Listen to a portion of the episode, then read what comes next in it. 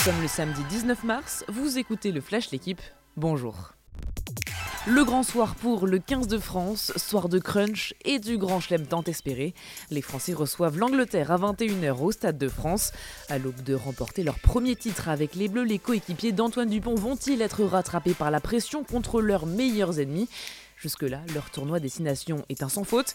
Et en face, les Anglais ne sont pas au mieux avec déjà deux défaites contre l'Écosse et l'Irlande, beaucoup d'absents et un sélectionneur critiqué.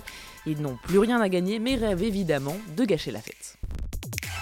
C'est la course la plus longue de l'année, Milan-San Remo aujourd'hui avec 293 km à avaler.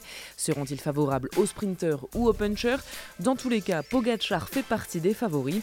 Le Slovène semble imbattable depuis le début de la saison, mais face à lui, il aura Wood van Aert, probablement le seul à pouvoir rivaliser.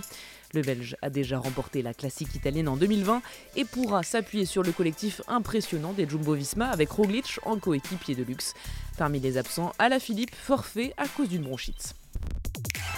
Mauvaise opération pour Saint-Etienne hier soir contre 3, match nul un partout entre deux équipes en lutte pour le maintien.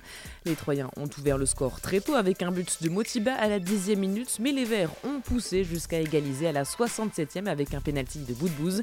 Des regrets pour les Stéphanois qui sont toujours 18e au classement et loin d'être sauvés. Aujourd'hui au programme Lance Clermont à 16h et Nantes-Lille à 21h. Quentin Fillon-Maillet avait annoncé qu'il ne lâcherait rien avant la fin de la saison, et c'est vrai. En terminant deuxième du sprint d'Oslo, où se déroule la dernière étape de la saison, le biathlète a remporté hier le petit globe de la discipline. La semaine dernière, il avait déjà décroché le gros globe de cristal. Merci d'avoir écouté le Flash l'équipe. Bonne journée.